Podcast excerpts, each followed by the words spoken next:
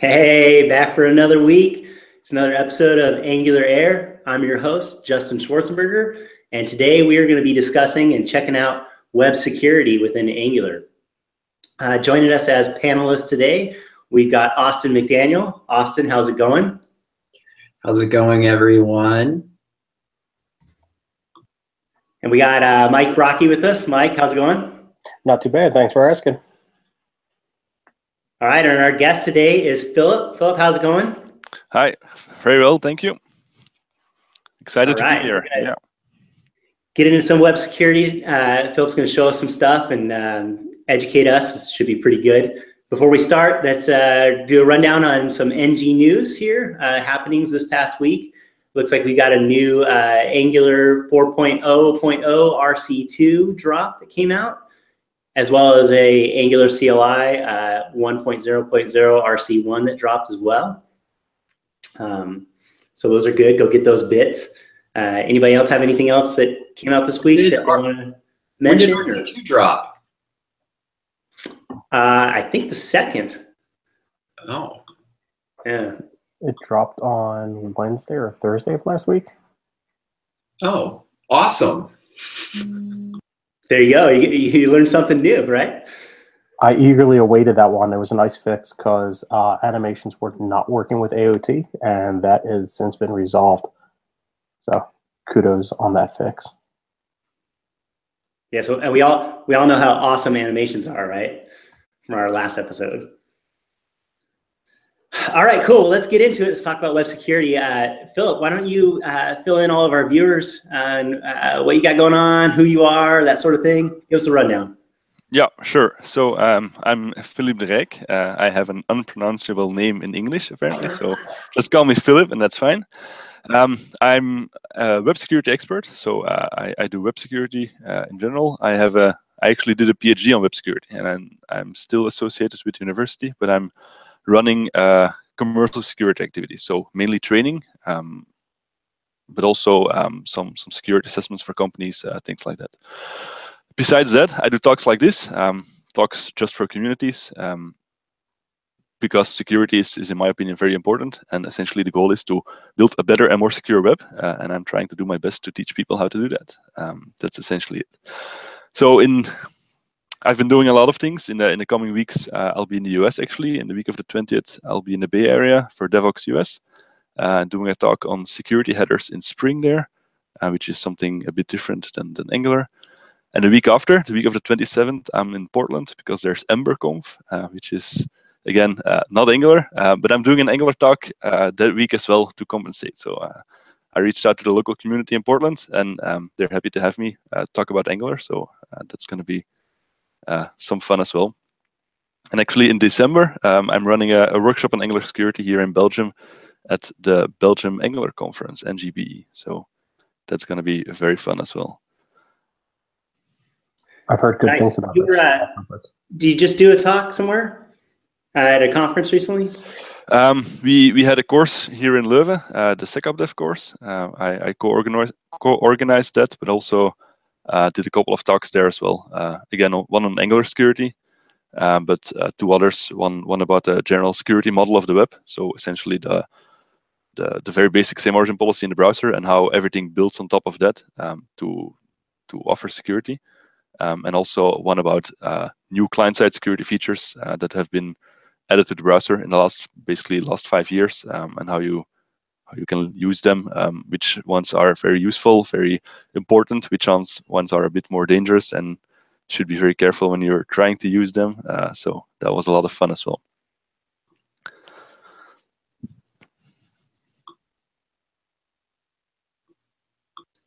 Mike, did you have a question? I, did I jump the gun over you on that? no, you're all set. I just have heard really good things about uh, the uh, Belgium conference, NGBE. Um, I've heard that it's a whole lot of fun and very uh, informative. yeah the organization was impeccable. So uh, they had the first one last year and it was uh, near perfect. So they have a very high bar to to reach this year again. So i'm, I'm looking forward to that. It was really great.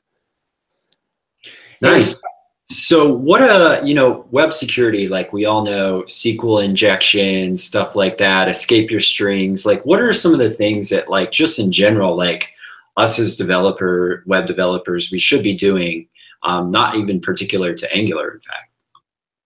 Yeah, um, th- that's a very good question. I'm, I'm glad you're opening with that. So um, one of the things about about Angular is Angular itself is, is quite new. You have all of these JavaScript frameworks, um, which are uh, a new way to build applications, but um, web security wise, things haven't changed that much in, in a sense. So we indeed we still have SQL injection, and, and there's still news reports uh, every day about um, websites or, or, plugins or frameworks failing to do that correctly and uh, resulting in, in all kinds of harm and, and breaches and things like that. So yes, we still have the, the old stuff. So we still have SQL, uh, SQL injection, command injection, um, but you also have the, the communication channel. So um, everything is, a lot of things are uh, wireless today.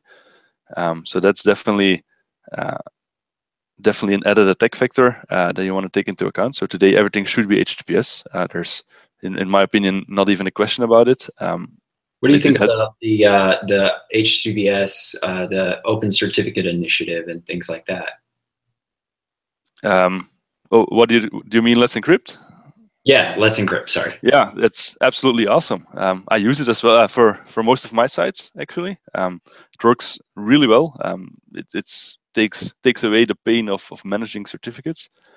Uh, used to be like this manual process and jumping through hoops to get a certificate from a CA, and and they they simply automated the process, um, and and essentially they they have the same security guarantees as, as you get when you you get a simple domain validated certificate. So um, I'm I'm a big fan, uh, and they're one of the reasons that today uh, about half of the traffic is actually HTTPS. So um, I think they, they did a tremendous job with that, and I hope they keep it up in the future as well. What are some other tools like that that you could like share with uh, you know some of the viewers that that you think are like uh, you know boilerplate like we, you know us as developers you know we should know about and and uh, be using potentially? Yeah. Um, specifically specifically for HTTPS, uh, there's this thing called the SSL server test. Um, if, if you're running a website, that that's essentially uh, kind of a mandatory check to do against your server to see what, what it turns up. So what it, what it does is it scans your website, looks for um, the, the parameters of your HTTPS configuration, and then uh, essentially analyzes whether that's a, a, good setup, a secure setup or not. So what, what they'll do is they they check um, whether you support really old stuff. Um, if you have SSL version 3 enabled, then you're going to get a bad grade, and that's kind of a given. Um, but they also check like the, the specific cipher suites and, and the very latest options, um, whether you have enabled them or not. And based on that, they, they get to a grade, which can be either an, an F up, up until an, an A plus. So uh, there's kind of a variation, and you should of course aim for the A plus. So that tool alone is has been uh, really, really um, um, well essential for getting where we are today with HTTPS deployment, and we should go even further. So um, in my opinion, that's local development environment, or is that something that you have to point at a running production site? No, that's that's for uh, running production sites. It requires a um, a public domain uh, to be registered. Uh, it doesn't run on IP addresses to avoid uh, abuse of pointing it to something that it shouldn't be scanning. Um, so it requires a, a, public site. There are some um, some client side tool, uh, tools you can run offline as well. So there's a there's a guy who actually wrote this in, in Bash. So there's a, a shell script you can run that tests your HTTPS deployment. So um, yeah, testssl.sh it's called I think. So you can you can simply get that from GitHub and run it on your uh, local server without needing to go online. So that works quite well. And there are a few others. Uh, I don't have the names. I don't know in my heart, but there are a few other tools that can run offline as well. So these things you can definitely use to to scan your your uh, internal servers as well.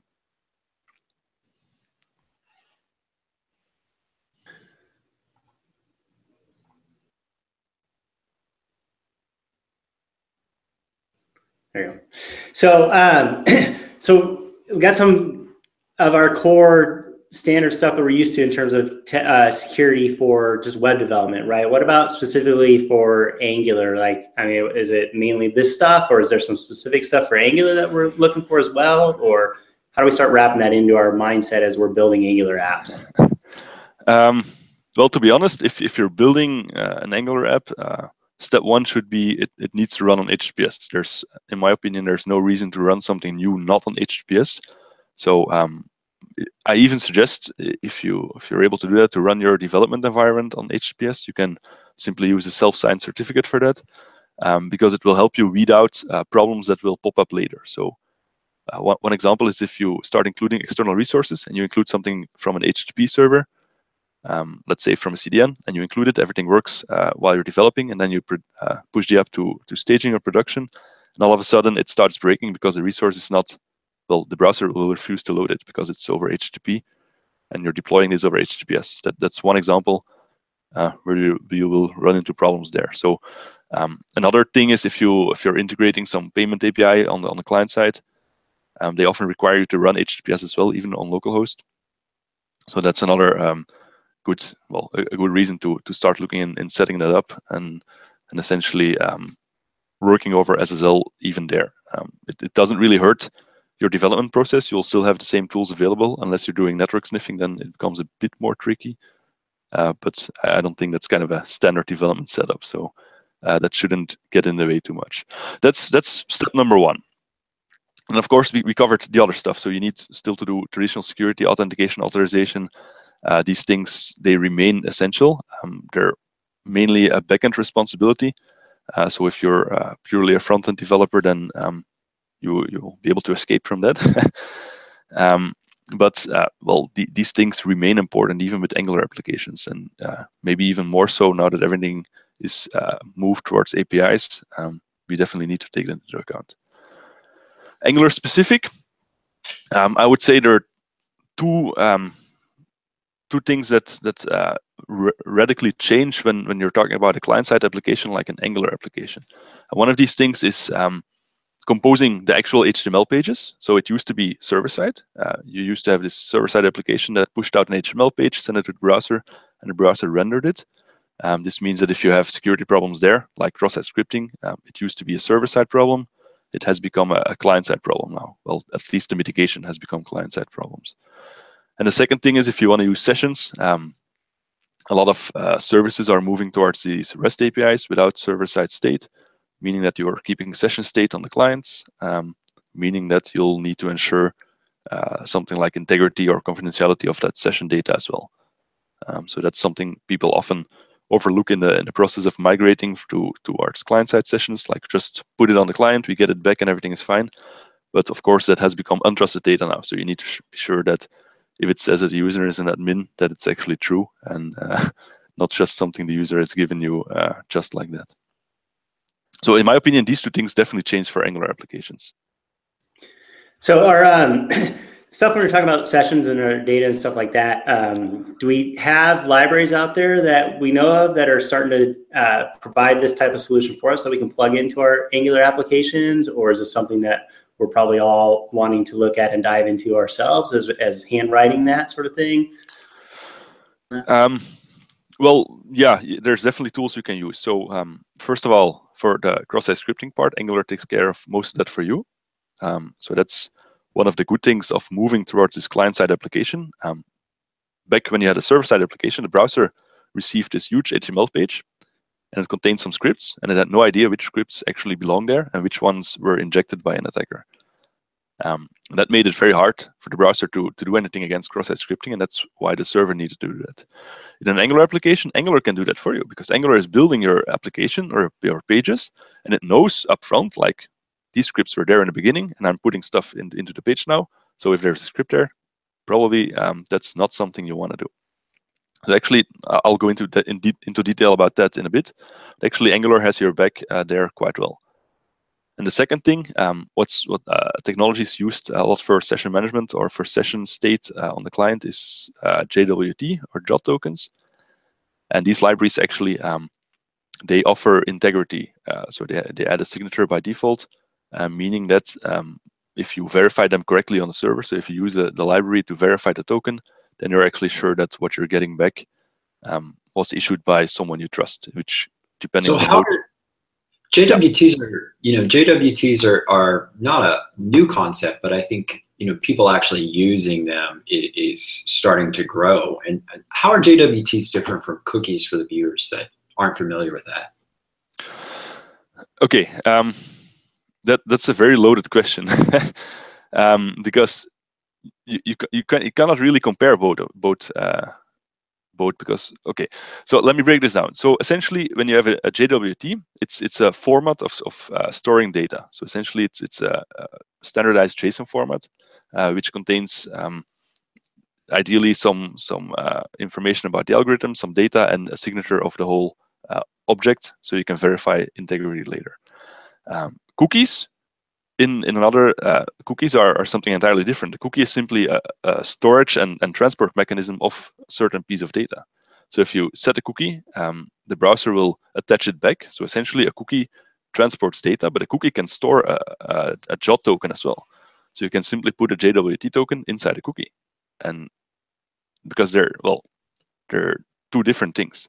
So if you want to make that comparison, you should compare um, in, on, on one hand, cookies versus uh, a custom header, like an authorization header with a bare uh, value, that's that's a, a, fair comparison to make. And on the other hand, should compare um, a, a JWT token to to either a, a custom session object stored uh, somewhere or a server-side session.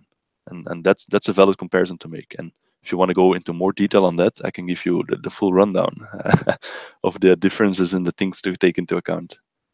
Yeah, I mean, I actually uh, we actually just switched over to JWT, and uh, it it it's a little bit different. You know, there's some different challenges because, like you said, you're sending those um, those requests, uh, those that that signature in your header. So when you make thing, you know, requests to things like um, images where you're not making XHR requests, it gets a little fuzzy there.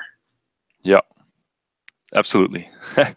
yes, that that's a problem that, that occurs quite often indeed. So um, because you're adding the JWT token in, in a custom header, you're, you can simply um, have your Angular application do that for every XHR request. Um, then you you get into trouble when the browser starts fetching resources himself uh, without passing to your interceptor or, or something like that. So um, one way to address that would be to actually store the JWT token in a cookie and have the browser uh, send it uh, through the cookie mechanism. But of course, if you're using cookies, then things like cross-site request forgery, uh, a very specific attack, uh, they come into play again. So you'll need to make sure that you protect against this kind of attack. So, um, yeah, security isn't always easy, especially on the web. So uh, there's a lot of things that you need to take into account and, and weigh against each other, like how, how does my application work and what am I doing here and uh, which technology suits me best. But I think the best thing about JOTS is that they actually, if you do it right, well, if you use the, the standard libraries, they, they kind of force you to use this signature um, by default, which is, in, in my opinion, a good thing because um, when people cook something up themselves, they either don't think about the fact that they have need integrity protection or they they mess it up um, themselves, which actually happened to Jots as well, um, but it's fixed now, so it should be fine. So what, what about the strategy in terms of getting those resources where you request a short-lived uh, token? So for a resource like an image or something, you, you have an endpoint that says, okay, here's my JWT for my authentication. Give me a ticket for this resource. I get it back. Now I request that resource with that as like a GET request, and, and um, I can receive it for that short period of time. Is that another? Is it a valid strategy? Yeah, that that would be would also be a way um, a way to do it. Sure, um, but of course that requires you to to keep track of those tickets um, on the server. So essentially, you're you're kind of moving back to towards uh, keeping state on the server and making sure that um, that you verify uh, against that. So um, it's it's definitely a valid strategy, but in in some cases it, it's it's worth making the or uh, posing the question: Do we actually need client-side state? Um, well, uh, is, is session state or keeping state on the session so, so difficult or so problematic for us um, that we actually need that? Um, that's, in my opinion, that's a valid question for most applications. If you're running a, a major setup uh, with millions of users, sure, um, there are going to be some huge performance problems with server-side sessions, but uh, many smaller applications they can can deal perfectly fine with that, and they have a lot of um, benefits or make it a lot easier for security. Always a decision to make, right? Yeah, always, and it's never easy on the web. So. cool. All right, uh, you want to show us some stuff? Yeah, sure. Um, so let's let's talk a bit about um, about uh, script injection in Angular. Like I said, um, Angular takes care of that uh, a lot for you. I'm I'm gonna share my screen here and show you uh, a few sample scenarios I prepared. So, is everything okay there? You see it? Yep. All right. So let me show you what's going on here. So I, I prepared a few um, ways to try and put script into into a page. So um, the first one um, is essentially let All me right, show can you. Can you bump the font up a little bit on, on maybe both those windows too? I think a little bit. Cool. Yeah, that looks good. Is the text editor readable? Yeah, a little. There we go. That's probably good. So let me start with the first one. So um, this is this is a very simple. Of course, it's, it's a demo scenario, but this this this handles any kind of untrusted uh, input, which in this case simply comes directly from the input box here, um, and outputs it right into the page. So if you type something, um, it's it's bound to this value, and the value is uh, uh, put here uh, with double mustache, double stashes. So essentially, this is how you do most data binding in Angular. So essentially, um, when you're doing this, Angular is, is actually um, taking care of, of this um, output. And if you try to um, put something, um, let me actually grab something here um, to put in there. So if you try to put some HTML code here, it simply writes out the HTML code. essentially, what's, what's happening here is Angular is encoding this for the HTML content context. So this is Angular at work. Um, this is very different from a traditional application where this would be a cross-site scripting or a potential cross-site scripting attack vector. Um, it's also a vector here, but Angular here is um, knows that you're trying to put something right into an HTML context, and it says like, "Whoa, this is potentially dangerous. Let me simply render that uh, harmless for um, for this context, and uh, you should be fine." So if you're doing all your data binding like this, um, Angular is actually uh, taking care of you and uh, preventing your uh, or preventing any cross-site scripting attack vectors here. So that's um, that's example number one. That's the, the very simple one. It can become. Um, this is, by the way, something that uh, Angular has has always done. Um, even Angular one uh, does this for you. So um, we're pretty good uh, so far. And I think the, the other frameworks, I know that Ember does it as well. Um, I'm not a React uh, expert, but um, I'm pretty sure that they do something very similar. Um, so they protect you as well there. Go to the second um, second example. Um, again, very very straightforward. You have uh, the same input, And instead of um, putting it or interpolating it uh, as, as this value, you put it directly into uh, an HTML element. So you put it, use inner HTML, you bind it there. And if you try to uh, type test, of course, it appears there. Uh, that's not the exciting st exciting stuff. If you do it like this, um, actually see that um, this this HTML code is is outputted uh, and processed, parsed by the browser. So this bold tag works, and the image tag, well, the image doesn't exist, but it's uh, trying to load the image at least. And this is um, potentially dangerous because if you would be able to um, add scripts here, then uh, you might think that the browser will try to execute this. So let's see what happens. We have the, the same as before, but we have added an on-error event handler saying that if the image doesn't exist, uh, trigger this code. But nothing happens, uh, even though that the image um, is trying to be loaded and doesn't really exist here. Um, well, I see that I should have copied this not from a rich text editor apparently, um, but nonetheless it doesn't change um, anything. Because Angular is again seeing what you're doing. Angular says like, okay, you want to bind some HTML, that's fine, um, but I'm going to make sure that you as a developer don't shoot yourself in the foot, and I'm going to take out the dangerous part. So Angular considers this part or knows that the on error will trigger script execution, and simply filters it out as if you would have put this into into the page. Uh, and it does this for, for this uh, whole list of dangerous features, and it actually um, helps you protect against these kinds of attacks. This is called sanitization. And this is something that's enabled uh, by default in Angular 2, which is, uh, which is very good.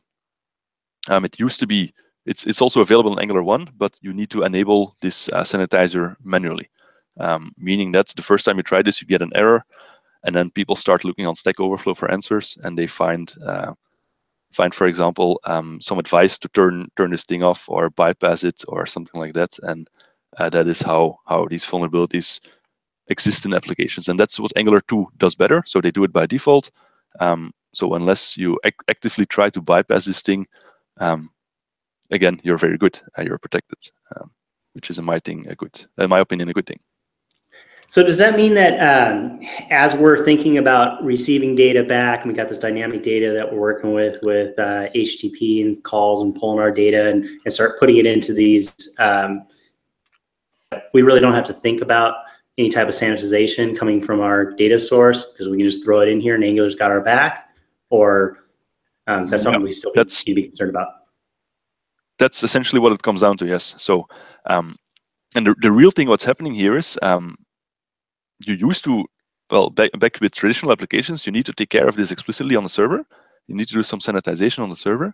But if you have an API, um, you simply push out some JSON data, for example, and the server has no idea what context you will be using this data in.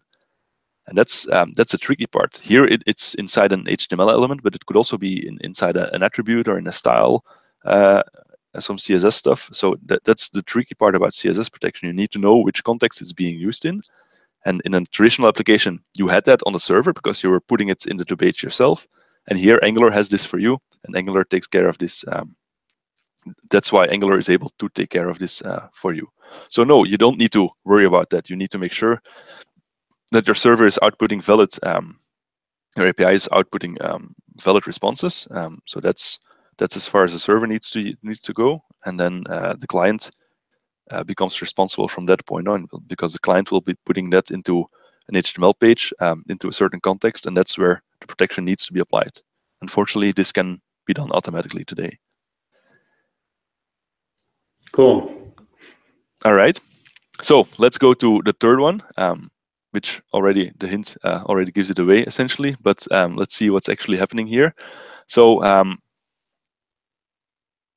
if you go here, um, what we do is we have, uh, again, this value. Um, I'm going to show the, the JavaScript code behind this in a bit, but we're binding it to something else and putting that into our um, inner HTML attribute. And um, as you may guess, if you put this in, uh, you get an alert box. And um, an alert box is kind of a good demonstration that cross-site scripting is happening. Um, it's it's not the worst that can happen uh, with cross-site scripting. So essentially, um, once you have script running in your application, um, once I can pop an alert, I can do whatever I want. So I can start stealing um, your precious JWT tokens if you store them in local storage. I can um, start running commands from here. I can um, hook this this frame. I can steal images from your webcam. Um, so we're on Google Hangouts now. If if I would be able to um, to inject that code into your browser, for example, through the chat feature, um, I might might be able to steal images from your webcam. I want to see it. Let's see that.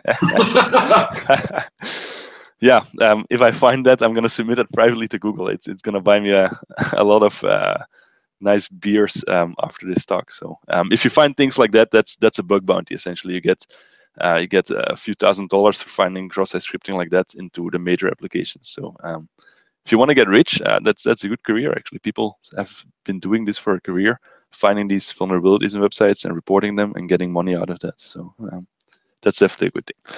But let me um, let me um, show you what's what's actually going on here. So why is this working? Why well it wasn't working before? Well, if you um, would look at the code, let me see. No, it's this one. If you look at the code, um, you actually see that I'm using this DOM sanitizer, um, which is the the process or the part of Angular that's responsible for sanitization, sanitizing our data.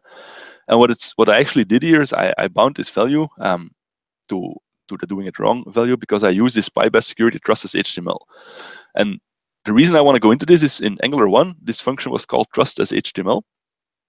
And this actually gives the idea that you're doing something um, something good because you're trusting a value. Um, so they have, fortunately, they have renamed this to bypass security trust as HTML, uh, which essentially means that you're doing something that um, is potentially dangerous. And, and the documentation includes that as well. So you see this, um, if you go here, you see this uh, huge warning saying that um, if you do this with untrusted data, you're well, you're gonna shoot yourself in the foot. Your application will be vulnerable. So don't use this um, in this context, and only use it for uh, very specific cases where you have some static uh, static HTML that you actually want to mark as trusted. Um, this also is also valid if you want uh, to mark a URL as trusted to load in an iframe or something like that. Um, then you can also use it on Sanitizer to say to Angular, I specifically acknowledge that this URL does not come from user input, and I know that this is safe. So that's why I want to um, want to actually allow that uh, to happen. And in all other cases, uh, please protect me against this kind of thing. So when you see bypass security, that's something uh, that should trigger like, what's going on here? Um, I need to look into what's happening. So can I ask a question real quick? Yeah. So based on what you previously showed and this here, so my mind thought goes to I've got a application that it has a rich text editor that allows people to enter in text that's going to get converted into HTML, and I want to be able to pull that back from my data source and serve that up and display that within my application.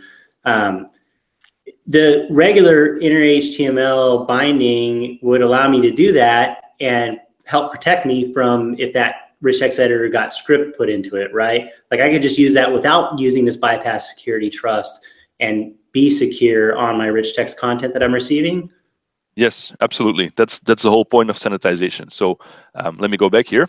So let's say indeed you have something like uh, an editor where you can edit in HTML and you get some HTML files. If you put this attack vector um, in there, um, what the sanitizer does, it, it detects the fact that um, HTML is in there and it allows the safe stuff to be in there. So you can have images. Um, in this case, it's not loading, but you can have images. You can have uh, the bold tag, obviously, but you can have headers, paragraphs, divs, spans. That's that's everything is fine. It's the moment you start using things like on blur or uh, on click, that's where the sanitizer will kick in and say like, whoa, this is uh, potentially dangerous because it will trigger scripts. And uh, I'm not going to allow you to do that um, because you asked me to sanitize this. And obviously, script tags um, will not be in there as well. Um, and, and, well, the sanitizer knows um, all these different ways to that can lead to script execution uh, from HTML code, and it will remove all of those features and leave everything else intact. So that's the cool thing about sanitization. Lots so we're really like looking and thinking, okay, like unless there's some use case, which there may be, right? People may need, may have something in their app that they need to do that. But most part, you're going to want to stay away from this um, bypass, right? Because you can accomplish a lot of the stuff you probably end up running into needing without even, you know, using that. Yeah, um, absolutely. So the bypass, uh, I think the documentation explicitly mentioned this. a use case where you might want to use this is um, if you have some static snippet that you um, need to inject um, without um, well that you actually know that it's safe because you wrote it yourself. So uh, the moment you have untrusted data coming from anywhere that might end up here um, you're essentially doing it wrong um, and you're creating this huge uh, attack vector that will come back and, and bite you uh, eventually. Um, but this is well I, I, think because it's called bypass security this is uh, less likely to happen now um, but it used to happen quite often in um, in Angular 1 applications like yeah, junior developers not sure what, what these things do, not uh, having heard about security. They simply run into the problem. They, they find a solution like, yeah, use trust HTML um, and everything is fine. And then um, everything works. So you don't see the vulnerability un- until somebody comes by and injects this on error stuff or a script tag. And then, um, well, uh, then you discover the fact that this is also allowing scripts to pass through. Um, and then hopefully all you have to do is pay them a bounty, right? And you're not. yeah, but also the good thing is because there's a specific way of doing this, you can easily um, easily scan your code base for for the use of this function, and you can even write write some um, well some acceptance tests that that scan your code base when when you have a new commit and automatically tell the developer like, dude, what the hell are you doing? Um, is are you sure that this is the way to do it, and and is this actually okay to do it like that uh, or not? And to be clear, this is only on this one text box. This is not a globally available uh, setting where you're essentially bypassing security for all rendered HTML. It's just focused to this one value. Yeah, th these functions, you explicitly need to call it on a value and they output something uh, from the types. Uh, well, let me show you the type safe HTML. So um, if you if you see here, Uh, the type return is actually safe HTML, so this is one value only. Um, I, really don't want to go to the next uh, part of your question. Yes, there are ways to turn it off, um, and no, you should not be doing this. Um, go look on GitHub. Uh, you find plenty of discussions of people saying like, "Yeah, but I know perfectly well that my code is safe and I don't need the sanitizer kicking in. And uh, can I remove it or disable it?" And there are some ways to do it, but um, no, I, I, I, wasn't. I wasn't advocating it. I was just uh, being explicit about what this function actually does. Yeah, it, just it, comment it out in the download of Angular. yeah. So um, yeah, you're absolutely right. This um, this is meant to be used in in very um, very special circumstances only, um, not as a general uh, concept, and it's definitely not recommended to turn this thing off altogether. Um, if you're doing that, essentially all all protection is out the window, and, and well, yeah, it's just waiting until somebody comes by and and takes over your application essentially.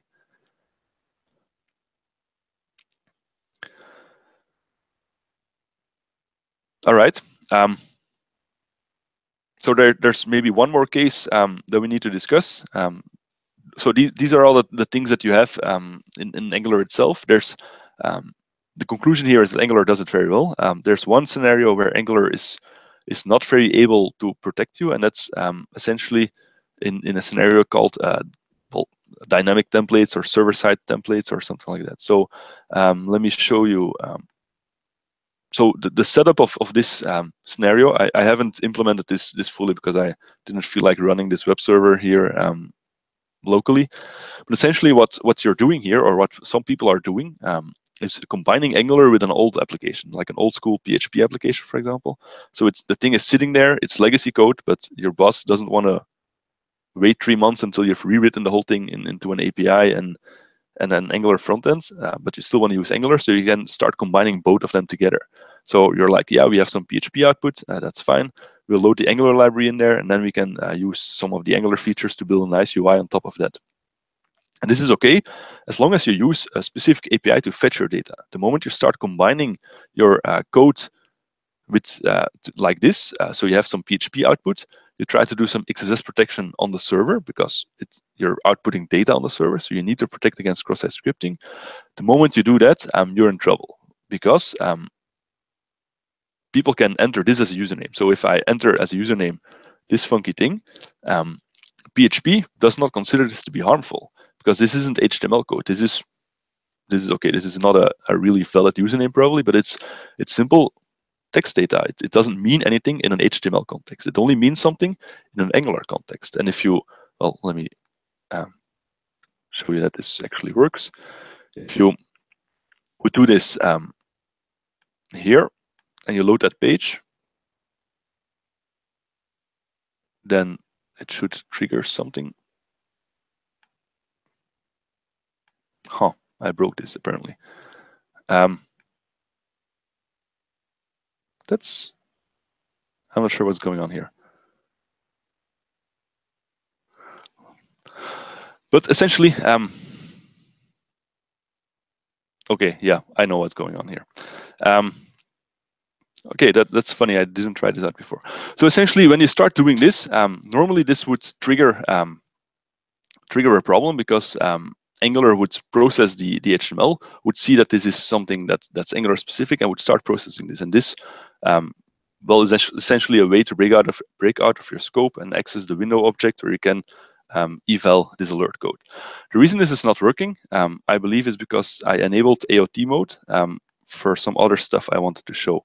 And AOT mode um, would compile the template up front um, and only um, process it afterwards. So essentially, this means that this will not be picked up again by the browser when he's trying to um, process this template because it's already compiled. So if I'm correct, it should be working now. Otherwise, um, yeah, I'm kind of failing on this this episode. No way. I, th- I think you're conveying the point here. So we just have to see it in action. But no, you're doing a good yeah. job.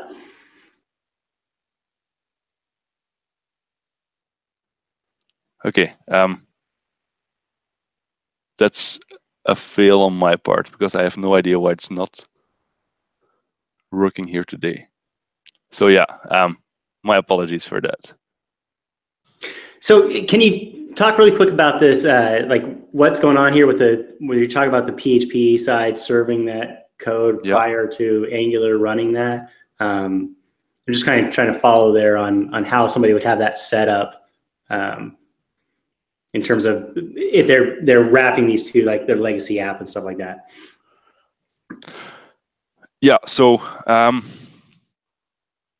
es- es- essentially, the, the the kind of setup you have there is um, you you have your traditional um, pages pages on the server, and and you um, what you typically would do there is you would render the initial initial page um, using some some uh, parameters, uh, parameter information, or some session information from the, the PHP page, and then you you kick off um, or you, you you start your Angular um, library. Well, Angular uh, bootstraps the application, and from then on you can interact with with a part of the the application in a very very interactive and dynamic way, which is essentially um, because you're running a client-side application, um, which is why, what makes it uh, so attractive. So um, if you have this specific part, or you need to render tables of stuff or stuff like that, um, people often want to want to use Angular for that. The problem is um, because you're still running your PHP application, you need to do um, your server-side uh, cross-site scripting protection, and and that's uh, where it becomes tricky because essentially Angular has changed the way um, that static as well, the way that HTML or uh, text data is is perceived, and that's why once you start injecting um, specific Angular code in there um, that PHP will consider to be safe, uh, Angular will pick that up and start executing that if everything works as it should work, uh, essentially. that's that is what what uh, this scenario comes down to, and that's also something they say in the documentation that you shouldn't be doing. This is something that's uh, very hard to predict against. Um, they tried in Angular one with the expression sandbox, um, but people kept finding bypasses against that and took that out. So uh, they took it out because it was unmaintainable and bypassable. Um, so um, Angular 1 is vulnerable to this, Angular 2 is vulnerable to this as well, but not if you um, if you do this uh, ahead of time compilation, because when, when you do that, um, actually you uh, compile your template up front and insert the data afterwards, and that essentially gets rid of the problem because um, you know upfront where you're going to insert data, and you're not going to get confused um, by uh, some injected Angular code. So would you say it's uh, really probably worthwhile that people should approach that in terms of solving that in a different way, like maybe um, you know taking on the the time it's going to take to really because it's worth it from a security standpoint to really find different ways to get that content from their static site or, or their other server side rendering over to their Angular application, maybe through an HTTP, through an endpoint, or some preloaded data, that sort of thing. yeah, if you're running um, such an application, yeah, that's definitely something you need to address um, because it's going to be very hard to get right. Um, so you're better off um, essentially loading Angular separately and then fetching the data using XHR, XHR calls and um, loading it uh, on the client side. That's going to ensure that you have the protection Angular offers you, and that's um, that's going to help you prevent these these uh, weird bypasses uh, on the server side because it's it's going to lead to nothing nothing but trouble if you start combining both. So essentially, um, my advice I give in, in talks is don't do this. Um, people building Angular uh, advise against this, uh, so uh, it's it's there for a reason, and uh, you should follow that advice. So we could really go to our project leads and our CEOs and say, look, we can do this, but uh, it's a big security risk. I mean, you sure you want to take that and then kind of you know play that card and, and work this process? Yeah, sure. Um, you you can definitely play that card, um, but security is already on the on the already has a bad reputation cost wise and time wise. So I'm not sure how they're gonna respond to that. Like security again? Um, yeah. Use it as an argument. Don't build it like that. That, that's true. Why is that? Can we get to a point where security is more of a first class concern across the board and we're okay with that? Like, I mean, how, what do you see when you go out there and you're doing your talks and stuff? And, and how are people receiving that? Are they, uh, is that still the approach of, uh, not security again? Or is it, are people embracing that?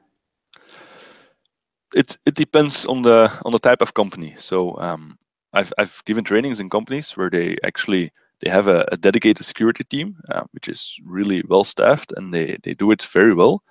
Um, and essentially, when I'm explaining uh, security mechanisms and, and new security policies, develop, developers actually were like, "Oh, we've been using that for for a year or two years uh, because we had to from the security team, but now we actually understand what it does." So those companies are doing a, a very good job. Um, on the other hand, I also have, have companies that they're just barely scratching the surface on security, and they, they have only um, one guy responsible for security. So they're um, well, but for for them. But I, I would say, well, I, where I see it going is I this is something that's starting to pick up. Uh, security or building secure applications is going to become a competitive advantage. So uh, some customers will start demanding that. Um, so that, that's that's going to be the main driver, I, I think, for for actually uh, caring more about security and making security um, more important, even though it's probably gonna um, gonna cost a bit more to, to do it the right way instead of just uh, get something working. So I definitely hope that we're moving towards that direction. Um,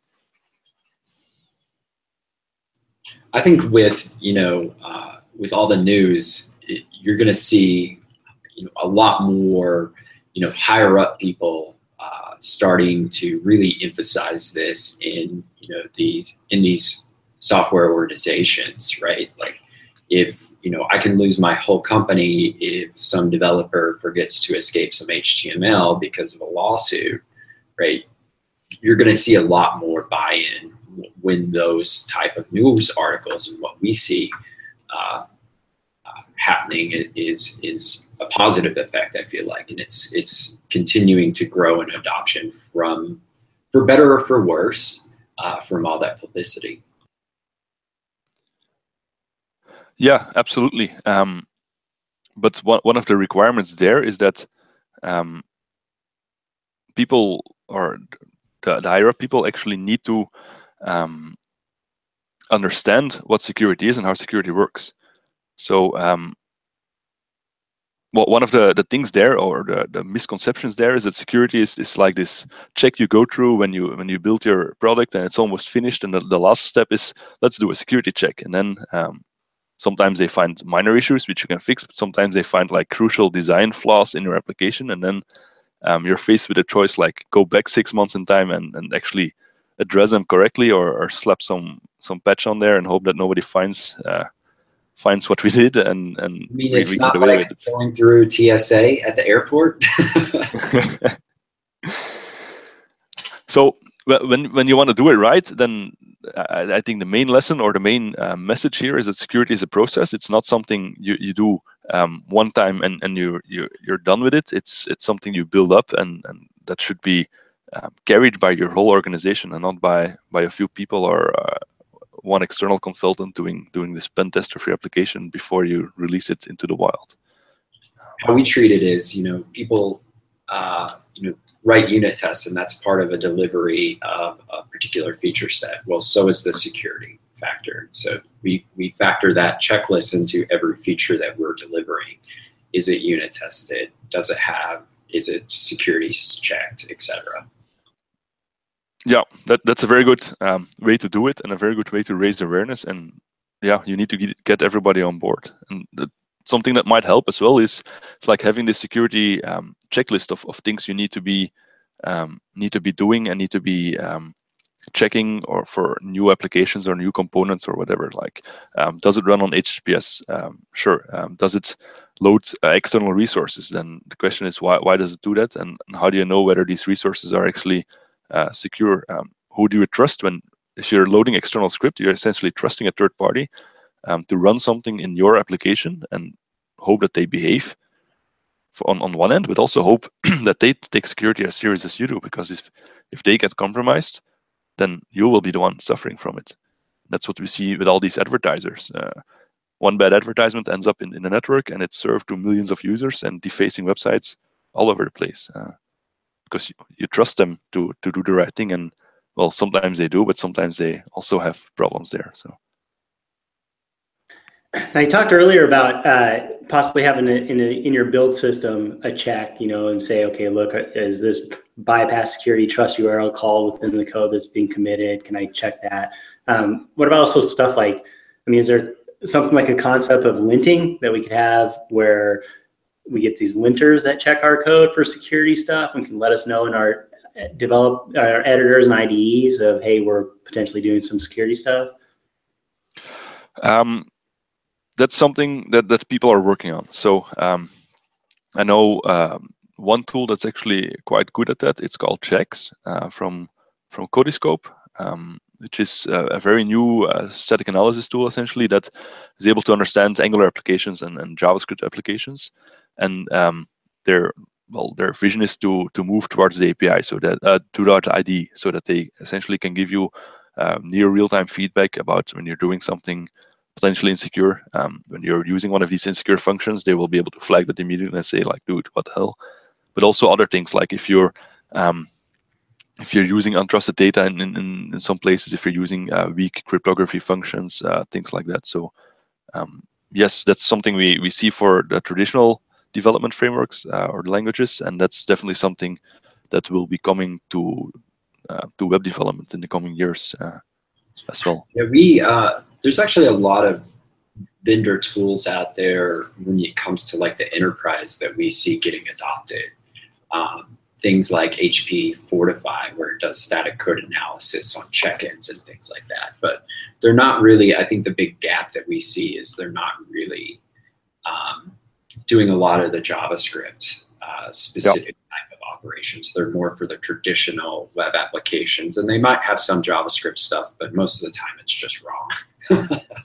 yeah, exactly. So they, they've been around for quite some time, and they, they have done done a very good job on, on Java applications and, and uh, traditional web applications, but um, they're struggling with, with JavaScript and Angular and, and the whole way that these these applications are, are built, and that's um, something that, that needs to be addressed in, in, in the future, and that's definitely something uh, I, I, presume that these major uh, companies are working on as well. So they, they cannot afford to simply ignore this and then um, in, in, a couple of years uh, discover that uh, apparently Angular is kind of a big thing on the web and that they should have uh, should have thought about that a bit sooner. So uh, I presume they're working on that. I, I don't know specifically, but um, I, am pretty sure that they are, and they will um, they will definitely um, bring out support for that in the future. I hope. Cool. Hey, we got uh, a little bit more time here. We got one more. Uh, we got a question on our YouTube channel for uh, if you could go over a little bit about Angular and CSRF. Um, I mean, we have a few minutes left. Maybe you can. Okay, sure. Um, I'd be happy to. Um, so I, am not going to be able to give you the, the full rundown of, of what it is. Um, but if you if you look on, on my website, there are videos from previous talks where I, I cover this um, in a bit more detail with some images and, and slide material. So that's going to be a bit uh, more interesting to look at probably. But in, in, in a nutshell, what it comes down to with, with CSRF or CSRF um, is that you send a request to a backend and the browser attaches the cookie automatically. And essentially the backend has no idea whether this request came from your application or from just about any other website running in your browser because it can still make the same requests and the cookie will be there. And that confusion um, is, is cross-site request forgery because you're forging requests from a different context and it's typically cross-site. The way to protect against this, um, not use cookies, that's one way. Um, that's uh, something that happens if you if you have, uh, for example, a JWT token in the authorization header, then CSRF is not a problem because uh, only requests coming for your context will have the token, and requests coming from uh, from outside from somewhere else will not will not have the token because they didn't pass through your uh, interceptor that added the token um, himself. So that's that's one way uh, to avoid that.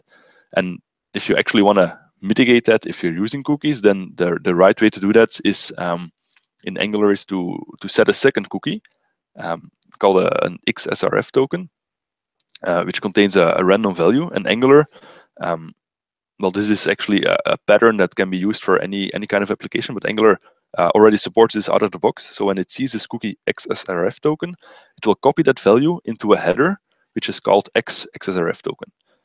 And um, the header will be added to every outgoing request uh, coming from Angular application, and the server will be able to verify that um, whether that's the same as the cookie. So essentially, how this works, um, again, look look at the images if you want uh, a bit more detail. But essentially, what happens there is only your context can read the cookie and copy it to the header. So that's um, that's why nobody else can do this, and the server doesn't need to keep track of of the tokens he issued. He simply gets the cookie he set before, the XSRF token cookie, and he gets this uh, header that only your application could have set, and he needs to compare both values. And if both values are the same, then he knows that this token was um, his token, and only you could have copied it, so the request is legitimate. If the header is not there, or it's different, or something else, then um, it, he knows that it, it probably either something went wrong or it came from somewhere else, and somebody is trying to um, to guess that the token or the value in the in the cookie. So it's important that the, the, the token is uh, in the cookie is, is, of course random and it changes um, for every user and um, maybe even uh, during during the runtime of the application as well. Um, I hope that answers your question there. That was a pretty good rundown in a short amount of time. That was really good.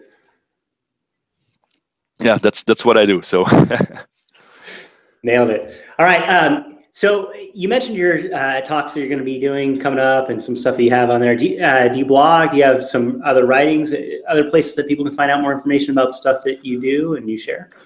Um, yeah, my website contains essentially all the information. Um, so I, I put uh, slides from presentations on there. If there are videos, um, I link to them as well.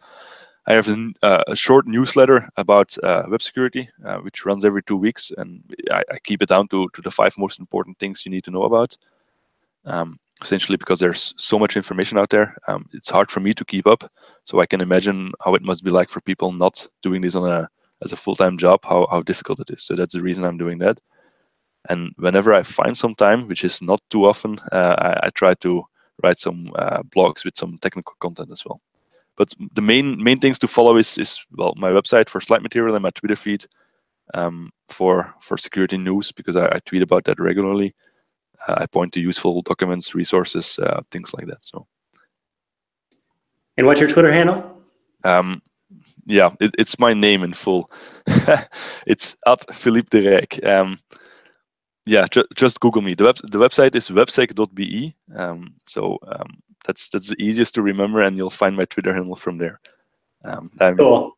Yeah. We got your name in the title of this video, so they can grab it from there, and we'll also put it yep. up in the episode notes as well. Yeah, awesome. So that's gonna be then it then it's gonna be easy to find. Otherwise, um, yeah. cool. All right. Well, let's uh, wrap this show up with some picks. Um, put a bow on it and call it a, a week. Uh, Austin, you got any picks? Yeah, actually, um, only one. Uh, my team actually put out a. Uh, we're uh, we publish NGX charts, which is a data visual visualization library uh, built on Angular for drawing SVGs. We actually just put out a new uh, chart type called uh, NGX Charts DAG, which does directed acyclical graphs, which is really cool for like workflow and um, you know like mapping systems and things like that. So we just pushed that out today. So definitely a cool thing to check out. Cool, Mike. Uh, excuse me. I just have one. It's uh, non-technical. Uh, just the uh, Google Play Music desktop player. So if you use Google uh, Play Music uh, as I do, it's nice to have just a desktop client rather than having a dedicated browser tab open to that. So just a local application that you can run. And if you happen to be using a MacBook with a touch bar, it integrates into that as well. So nice simple controls to listen to music as you code. Nice. Nice. Uh, my pick is Reveal.js. Uh, it's a web-based framework for doing slides and presentations. Uh, kind of working on a presentation right now for ng-conf, and I'm using that, and it's pretty slick. So I like it a lot. Um, some of you may have heard of it, but uh, Re- Reveal.js is is my pick. So, uh, Philippe, you got anything you want to plug here before we end, or? Um, nothing specific, no. Um, so in, instead of giving you a pick, um, I would encourage you to uh, look up some security info and follow at least one security-minded person. Um, doesn't need to be me. It can be anyone in the community. There are plenty of other people that have interesting stuff to share. So um, do that instead and, and keep some track on, on security news and learn how to integrate security into your applications. That's my main message here. I, I totally want to endorse that pick for sure. Thank you. All right. Well, well, thanks, Philippe, for coming on and sharing the stuff with us. We really appreciate it, uh, enlightening us on security and hopefully getting people to focus more on it and work that, bake that into their regular uh, development cycle. So thanks a lot for sharing. Appreciate it. Very welcome. Glad uh, glad I was here, and thanks for having me. All right. And thanks, Austin and Mike, for coming on as panelists. And we will see you next week. Later.